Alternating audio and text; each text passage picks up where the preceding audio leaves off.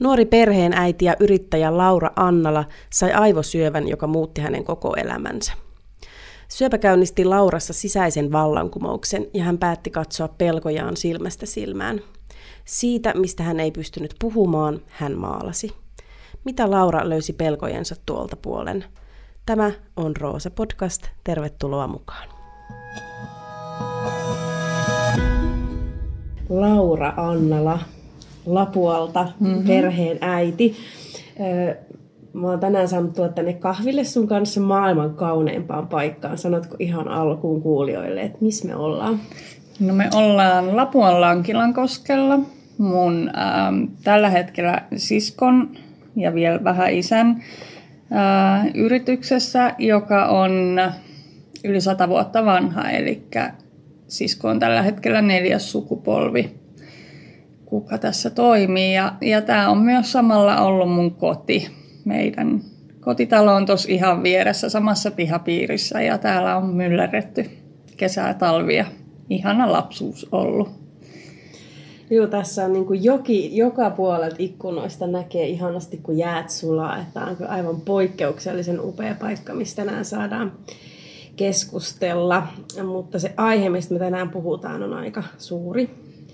Ja, ja se on se, että 2017 lopulla niin kaikki meni aika lailla uusiksi sun elämässä. Niin, ää, ennen kuin puhutaan, mitä tapahtui silloin 2017 lopussa, niin kerro ihan lyhyesti, että minkälainen sä olit ennen sitä? Mm. Mistä, mistä sun elämä ja intohimo ja tekeminen ja ajankäyttö koostu? No, Mitä sä teit? Tuota, yrittäjäperheessä kasvanut yrittäjäksi. Mä olin ollut siinä vaiheessa jo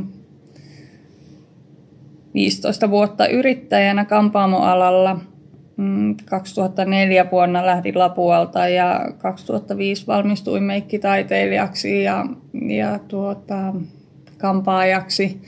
Ja lähdin Hollantiin ja olen siitä asti ollut hyvin intensiivisesti tehnyt tukkaa ja, ja tuota, mulla oli oma yritys, joka sisälsi kaksi liikettä täällä Pohjanmaalla ja, ja sitten sen lisäksi mä tein freelance-kouluttajana kampaamon töitä ympäri Suomen mm, ja paljon kuvauksia ja näytöksiä ja semmoista luovaa työtä siihen päälle ja, ja tuota, ää, minkälainen mä oon ollut. Mä oon ollut aina hyvin päämäärätietoinen ja, ja eteenpäin pyrkivä ihminen ehkä semmoinen, jolle ei mikään riitä. Mä en niin kuin koskaan ole päässyt siihen hetkeen vieläkään, että nyt tässä mun on hyvä olla, vaan aina, aina tota menee tavoitteet korkeammalle.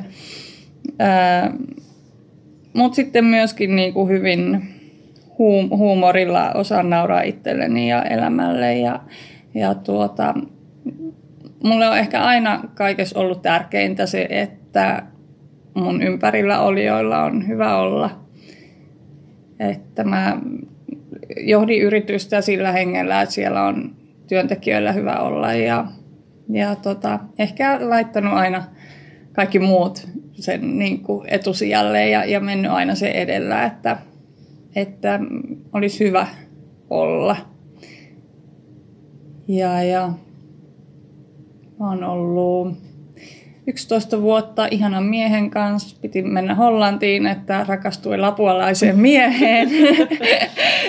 että kaikki on kokeiltu, mutta tänne päädyttiin. Ja, ja, ja meillä on täällä yhteinen koti ja Jussi tekee töitä poliisina ja ollaan aika niin kuin vastakohtia tietyissä asioissa, mutta sitten myöskin vähän anarkisteja tietyissä asioissa, että, että hyvä pari. Ja nyt meillä on tällä hetkellä kolme ja puolivuotias ihana Frans-poika, joka on oikea aarre lapseksi. Aika menevältä ja, ja niin kuin vauhdikkaalta kuulosti tuo elämä mm-hmm. siihen vuoteen 2017, kunnes tuli tieto, että aivoissa on kasvain. Jep. Ja mä sitten rapasin, ravasin lääkäreillä koko sen syksyn. Aina vaan sanottiin, että sä oot terve nuori nainen, ei sulla mitään hätää ole. Ja, ja kuvattiin keuhkot ja tutkittiin niin kuin sisältä ja ulkoa ja aina se vaan oli, että sulla on kaikki ihan hyvin ja mä sitten lopulta varasin itse neurologille yksityiselle ajan.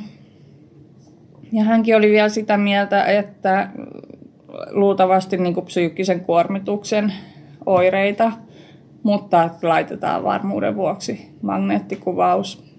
Ja, ja mä kävin torstaina siellä ja seuraavan viikon tiistaina mulla oli soittoaika sille lääkärille.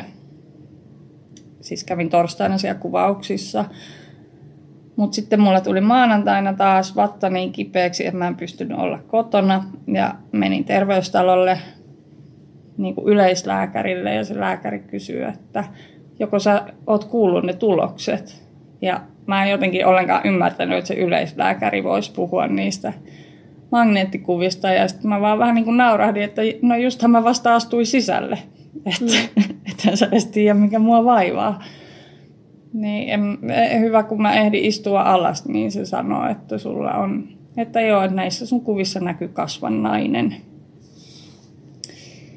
Ja, ja jotenkin se on niin absurdi tilanne kävellä sinne odotuskäytävään, missä muut ihmiset oli.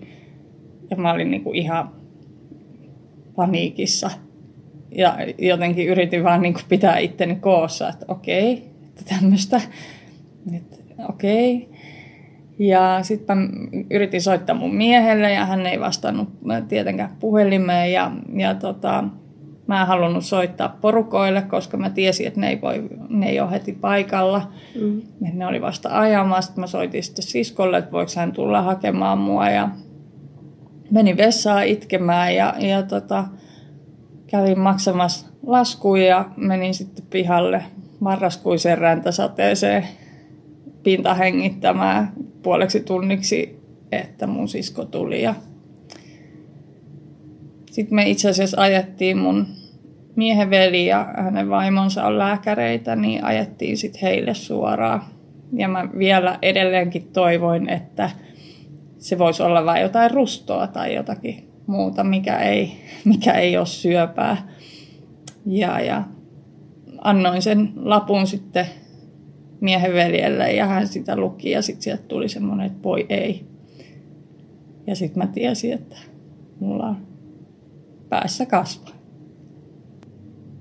Varmaan kolme päivää sen jälkeen, kun mä olin saanut sen diagnoosin, niin mä rupesin näpyttelemään niitä viestejä, että mä tuun, en tiedä miksikä aikaa mä nyt jään pois. Ja sitten mä kysyin äitiltä, että äiti, että voinko mä laittaa tähän, että mä oon vakavasti sairas.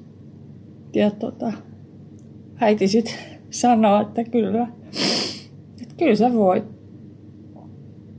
Ja sitten mulle vasta niin kuin tuli se ajatus, että äiti, että kuolenko mä. Ja äiti sitten sanoi, että et sä ainakaan vielä kuole. Ja, ja sitten me siinä hetki itkettiin ja se niin kuin sillä hetkellä uppos vasta, että, että se oikeasti tapahtuu mulle. Mutta sitten siitä meni sitten tammikuussa, mutta 20 eka päivä leikattiin. 2018. Joo. Minkälaisissa tunnelmissa sä valmistauduit niihin, siihen leikkaukseen? No, me vietettiin sinne joulu. Tämä ehkä kertoo mun niin kuin mentaliteetista, että me vietettiin joulu vanhempien kanssa ja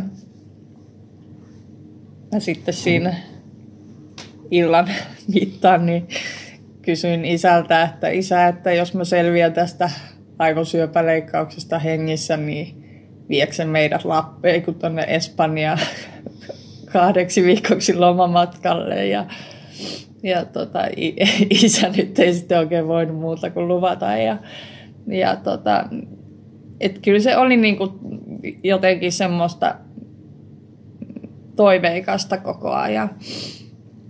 Mä olin ollut siinä ää, yrittäjän työssäni aikamoisessa puristuksessa, mitä mä halunnut ehkä itselleni myöntää, että mä en enää niin nauttinut siitä työnteosta, koska se oli vaan niin kuin selviytymistä. Mm Ja sitten varsinkin, kun tuli pieni lapsi siihen mukaan, ja mä luulin olevani boss lady ja uraäiti, mutta sitten oikeasti mä halusinkin olla vaan kotona sen lapsen kanssa.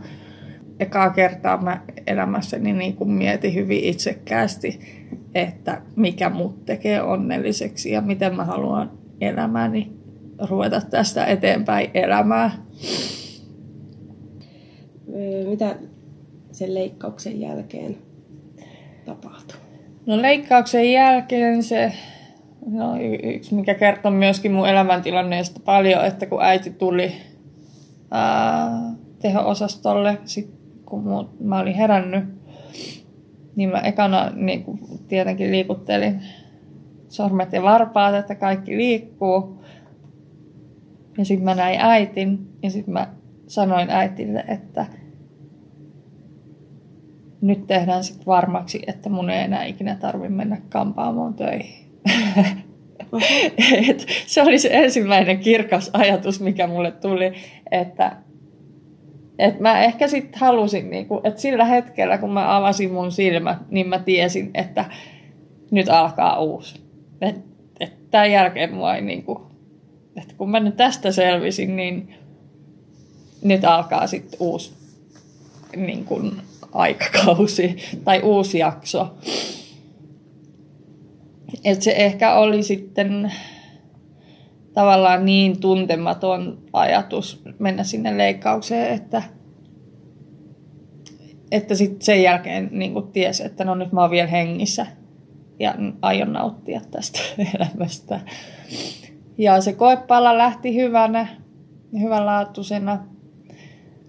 Ja, ja sitten kaksi viikkoa myöhemmin mä kävelin illalla postilaatikolle ja näin, että Tampereelta on tullut kirje. Ja, ja tota, avasin sen siinä postilaatikolla ja näin, että se oli pahanlaatuinen ja koko hoido pitää mennä läpi. Ja sitten putosin polvilleni ja aloin itkemään. Ää, se oli jotenkin tosi hirveä tunne, että se ei ollutkaan siinä. Ja siinä oli vielä niin kuin suoraan se, että maksimimäärä sädehoitoa ja puoli vuotta sytostaatteja. Niin kuin se suositus. Niin mä tajusin, että tähän menee koko vuosi. Mm. Että mun pitää jaksaa koko vuosi. Ää, ja sitä se syöpä varmaan niin kuin on. Että aina kun pääsee jaloilleen, niin tietää, että koska vaan se matto voidaan viedä uudestaan alta. Sä kirjoitit mulle, että sellaisen räppäri Edorfin kappaleet Riivaaja ja Painajainen tulesta oli vuonna 2018 sun kaikista kuunnelluimmat kappaleet. Mm-hmm. Ja välillä vieläkin, kun pelottaa, niin pistät samoja lauluja kuulokkeisiin ja maalaat Edorfin kanssa. Ja hän laulaa esimerkiksi näin. Täällä voit olla kuten lehdet maassa turvassa, kuin pienet lapset ajelehtimassa tulvassa. Ne katoaa sokaisevan pimeän nielemänä. Jotain tästä kaikesta on jokaisen kai tiedettävä. Mitä nuo sanat tarkoittaa sulle?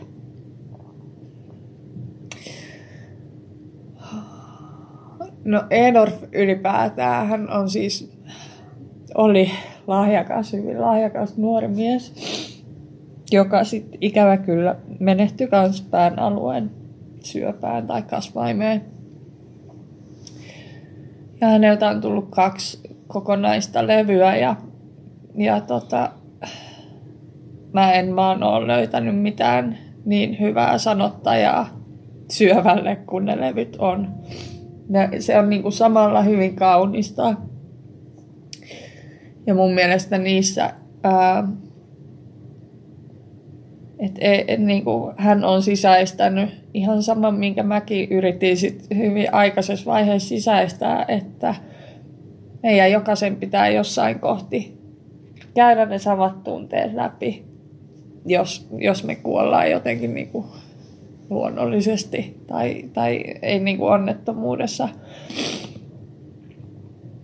Mutta että, että niin kuin jokainen joutuu jossain kohti vastakkain sen kanssa, että miten haurasta tämä on loppupeleissä ja miten pienestä asiasta se on kiinni.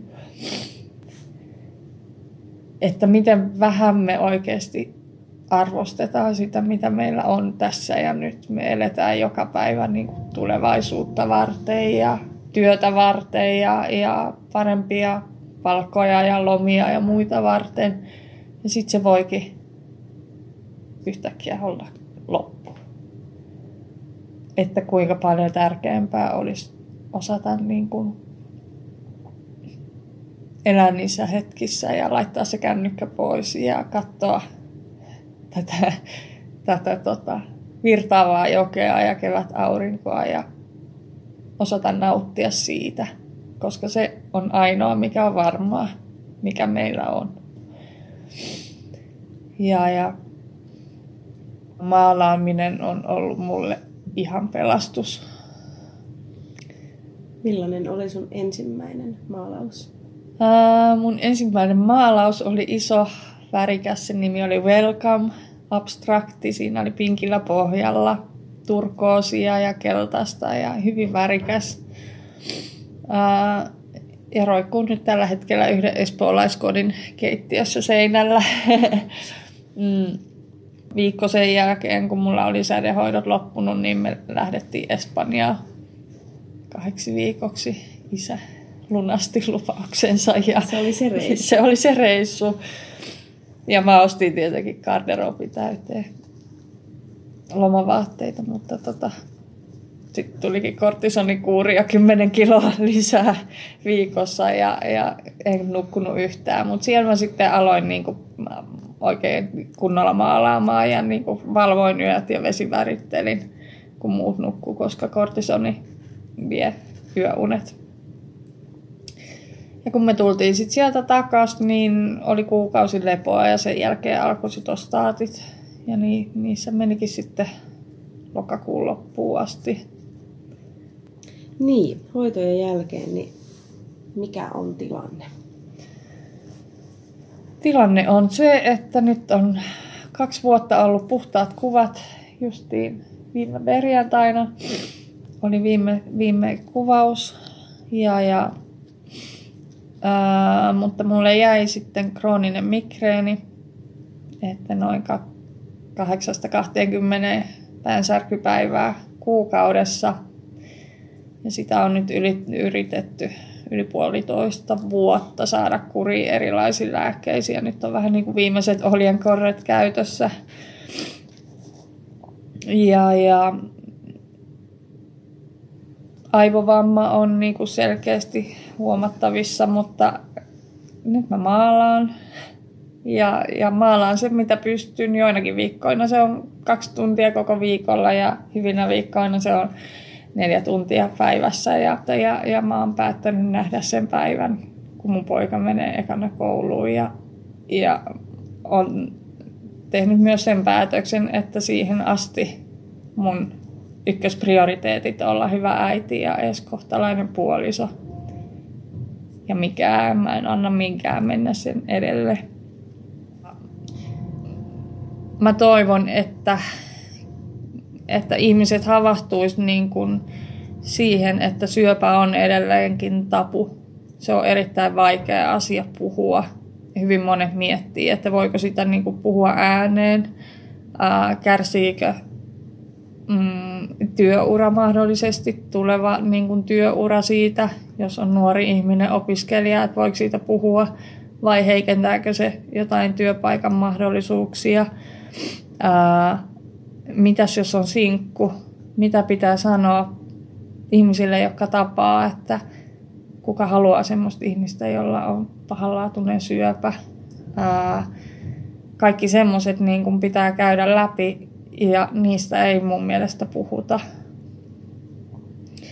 Mä etin ihan tuskissani siinä hoidon vuonna kun tuntuu, että pelon tilalle tulee aina uusi pelko että kun on yhdestä päässyt, niin sitten tulee seuraava asia. Mm. Ja siitä pelosta ei puhuta missään.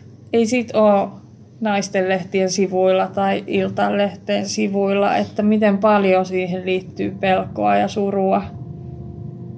Ja että se kuuluu asiaan, että se on normaalia pelätä ja että saa pelätä. Lääkäreiltä, jos yritti kysyä, että no koska mä kuolen tähän, kuolenko mä, ne sanoivat, että no keskitytään nyt hoitoihin, että keskity menemään eteenpäin. Perheeltä, jos yritti kysyä, että no mitäs tämä kuolema ja sen pelko, niin ne sanoi, että no ei saa semmoista ajatella. Että vähän niin kuin no miksi mä saa puhua siitä, mua pelottaa. Kelle mä saan puhua siitä, että mua pelottaa ihan hirveästi. Ja kuka pystyy antamaan mulle ne vastaukset. Ja mä toivoisin, että, että, että enemmän kuin siihen, että miten tästä selvitään, niin kuin, voiko syövän selättää vai ei, niin tuotaisiin myös keskustelua siihen, että mitä se oikeasti tekee – ihmiselle ja, ja miten se syöpävuosi oikeasti menee, kuinka raadollinen se on, mitä se tekee minäkuvalle, mitä se tekee parisuhteelle, mitä se tekee seksuaalisuudelle, koska kaikki ne asiat muuttuu. Meidän parisuuden meinas hajota siihen, kun me päästiin siitä syöpävuodesta läpi, niin me ei osattu enää elää kumpikaan meistä. Se oli ihan sekaisin se pakka. Ja sitten me hankkiuduttiin pariterapiaa ja onneksi löydettiin apua ja onneksi meillä oli lapsi, joka niin kuin piti meitä yhdessä, että kyllä me nyt tästä selvitään. Mutta mä yritin niin kuin sitten, aina kun mä tapasin jo, jonkun, jolla on syöpä, niin mä kysyin, että no mitäs teidän parisuhde? Onko teilläkin ollut vaikeaa? Koska se oli jotenkin niin hämmästyttävä ajatus, että noin vakava asia, niin se ei hitsaakaan meitä yhteen vaan mm. se veti meidät erilleen. Ja siitäkään ei puhuta missään. Mm. Että tavallaan syövästä puhutaan kyllä paljon, mutta ne on vaan niitä otsikoita. Joku kuoli. Aina kun joku halutaan tappaa elokuvassa, niin sillä tulee syöpä. Että siihen liittyy myös niin, kuin, niin paljon arkisia asioita ja ongelmia ja, ja sitten myöskin hyviä asioita. Että kyllä mä jotenkin niin kuin toivon, että sit, jos näistä asioista vaan ruvettaisiin puhumaan ja kirjoittamaan, niin siitä ehkä tulisi myös helpompaa sitten tuleville sukupolville. Näin jälkikäteen ajateltuna, niin toi tragedia, mistä sä mainitsit, että, että jotenkin toivoisit, että joku suuri haaste vaan niin kuin hitsaisi tiimin vielä vahvemmaksi mm. ja, ja, niin kuin rakkaus sen kun vahvistuisi, niin sitten se kauhistuttava pettymys, että näin ei käynytkään, niin, niin jälkikäteen ajatultuna, mikä se oli sun mielestä, mikä niin kuin aiheutti sen niin hajoamisen ennemminkin kuin sen, että tässä oltaisiin yhdessä? No me oltiin äh, syöpäjärjestöjen järjestämässä aivokasvain kuntoutuksessa Turussa. Ja tota, siellä oli sitten ollut tämmöinen omaisten tunnilla hetki, jossa oli pitänyt, siellä oli pöydällä kuvia ja heidän oli pitänyt valita kuvat. Tai yksi kuva, mikä kertoo heidän niin kuin, tunteistaan ja tilanteestaan. Ja mun mieheni oli valinnut suden. Ja sitten se oli sanonut näin, että meidän perhe on niin kuin susilauma ja susilaumas on aina johtaja. Ja nyt meidän perheen johtaja on sairastunut ja mä en tiedä yhtään mitä mun pitäisi tehdä. Ja se niin kuin summas aika hyvin sen, en miten hukassa ollaan miten hukassa myöskin se puoliso on. Enkä mä ollut yhtään ajatellut, että hänestä voisi tuntua siltä, koska mä vaan odotin, että totta kai hän ottaa nyt sen vetovastuun. Että totta kai hän on nyt se vahvempi. Mutta ei hän pystynyt. Ei hän tiennyt miten. Enkä mä ymmärtänyt sitä. Ja sitten kun ei sitä niinku jotenkin osattu kumpikaan sanottaa, niin se oli asia, joka meinasi käydä ihan ylitse pääsemättömäksi. Että me vaan niinku oltiin niin hukassa. Ja mä odotin sit mieheltäni semmoista asiaa, mitä hän ei osannut antaa. Itse asiassa nyt vasta niin kuin viime vuoden loppuvuodesta meidän tilanne on rauhoittunut ja nyt mä tiedän, että, että me selvitään kyllä kaikesta ja meillä on hyvä olla ja me ollaan onnellisia. Mutta se vaati sen niin kuin puolitoista vuotta, että se balanssi löytyi ja hirveän määrän terapiaa. Meidän koko perhe olisi tarvinnut jotain, niin kyllä mä huomaan, että se on jättänyt jäljen meistä ihan jokaiseen. Joo. Ää, ei me olla veljen kanssa hirveästi juteltu. Mulla on ää, puolitoista vuotta vanhempi veli. Ja mä tiedän vaan, että hän on sanonut äitille, että Lauran sairastuminen on ollut hirveintä, mitä hänelle on ikinä tapahtunut. Mutta ei, ei hän ole mulle ikinä sanonut. Mutta totta kai se vaikuttaa niin, kuin, niin moneen ihmiseen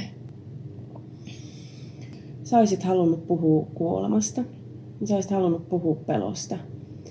Ja aika monessa paikkaa sanottiin, että ei kannata ja ei puhuta nyt siitä ja nyt pitää keskittyä hyvään. Ja sä mietit, että mistä sä saat niitä vastauksia. Niin mistä sä lopulta sait niitä? Sisältäni se on ehkä myös semmoinen asia, että niitä vastauksia ei ole kellään. Siksi se varmaan on niin vaikea. Ja mun mielestä se on ollut hyvin voimaannuttava kokemus, että mä oon uskaltanut olla niin avoin omille tunteille ja uskoa siihen, että kyllä mä nyt vaan haluan puhua tästä. Ja kyllä mä nyt vaan haluan pelätä.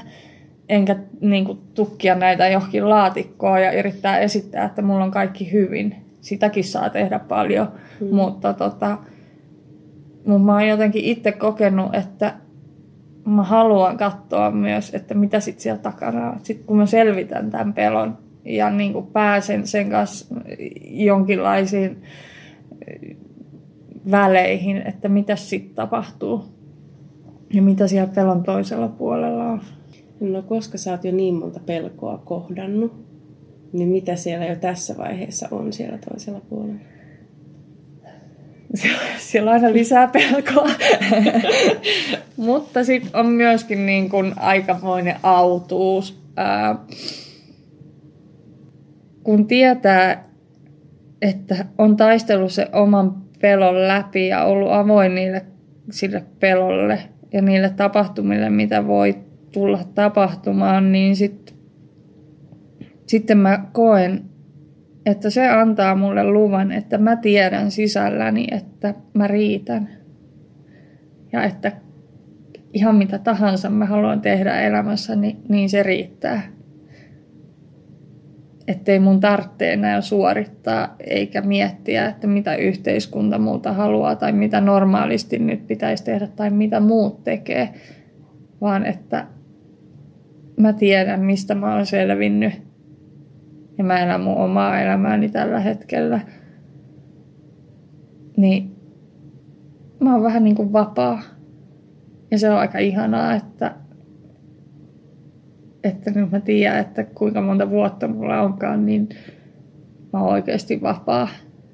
Kun sä oot itse vakavasti sairastunut, niin tuliko jossain vaiheessa sellaista oivallusta siitä, että missä se ratkaisu lopulta on. Eli tutkimuksen merkityksestä, että oivallus siitä, että tähän on jonkun pitänyt keksiä joku ratkaisu. Kyllä todellakin. Tuota, mä siis on yleensäkin semmoinen hirveä tiedon. Mä haluan tietää asioista. Mä haluan tutustua ja siksi mä puhunkin ehkä syöpäkoulusta, että mulla alkoi se syöpäkoulu. Mä mm.